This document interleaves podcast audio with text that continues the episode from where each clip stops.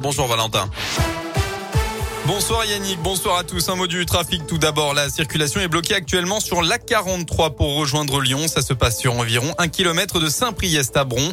Autre ralentissement en sortie de l'A7 sur la D383 à hauteur de Saint-Fond. Ça se passe sur plusieurs kilomètres pour rejoindre la porte des Essarts. À la une de l'actualité, le porte-parole du gouvernement Gabriel Attal a annoncé un plan de renforcement de la politique de test aujourd'hui hein, face à l'épidémie de Covid-19. Plusieurs centaines de centres de dépistage à proximité des centres de vaccination devraient ouvrir dans les jours à venir. En outre, les pharmaciens pourront créer leur propre centre de dépistage.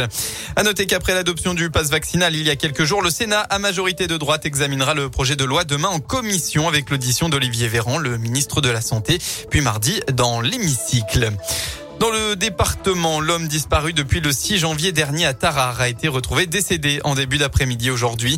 D'après le progrès, l'octogénaire se trouvait dans son véhicule dans une forêt garée derrière un buisson. C'est un jeune en motocross qui a vu la voiture ce vendredi après-midi, puis hier, il y est retourné avec son père aujourd'hui pour finalement constater qu'il s'agissait bien de l'homme disparu. L'octogénaire était décédé. Une enquête en cours devrait déterminer les circonstances de sa mort.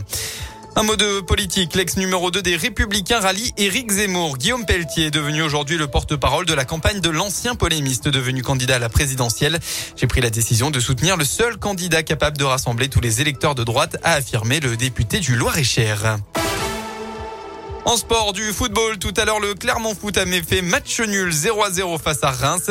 Et puis le gros choc de cette 20e journée de Ligue 1, c'est dans quelques heures. L'Olympique lyonnais reçoit ce soir le Paris Saint-Germain. Coup d'envoi à 20h45. À noter que le PSG se rendra à l'OL Stadium sans Neymar, Di Maria, Hakimi ni Léo Messi. Pour rappel, les supporters du PSG sont interdits de déplacement à Lyon. En basket, retour sur les parquets pour Lasvel. Actuellement, après deux matchs reportés pour cause de cas de Covid, les villes urbanaises se déplacent à Cholet pour la 15e journée de championnat. Le coup d'envoi a été donné il y a quelques minutes. Et bien enfin, une victoire tricolore encore en biathlon. Le Français Quentin Fillon-Maillet s'est imposé lors de la poursuite d'Oberhof tout à l'heure. Sa deuxième victoire consécutive dans cette épreuve de Coupe du Monde de biathlon après celle au Grand Bornand en décembre dernier. Quentin Fillon-Maillet donc leader du classement général. Il repasse devant l'autre Français, Émilien Jacquelin.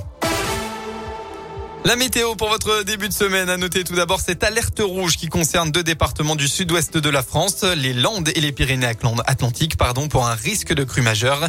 Dans le département, ce sera plus calme demain. Dans la matinée, la grisaille va dominer avec encore une fois des averses localisées, en particulier dans l'ouest rhodanien.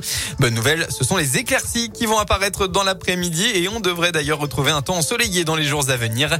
Côté Mercure, il fera au maximum de la journée demain entre 4 et 6 degrés. Très bon début de soirée à tous à l'écoute de Radio Scoop. Parfait, merci beaucoup.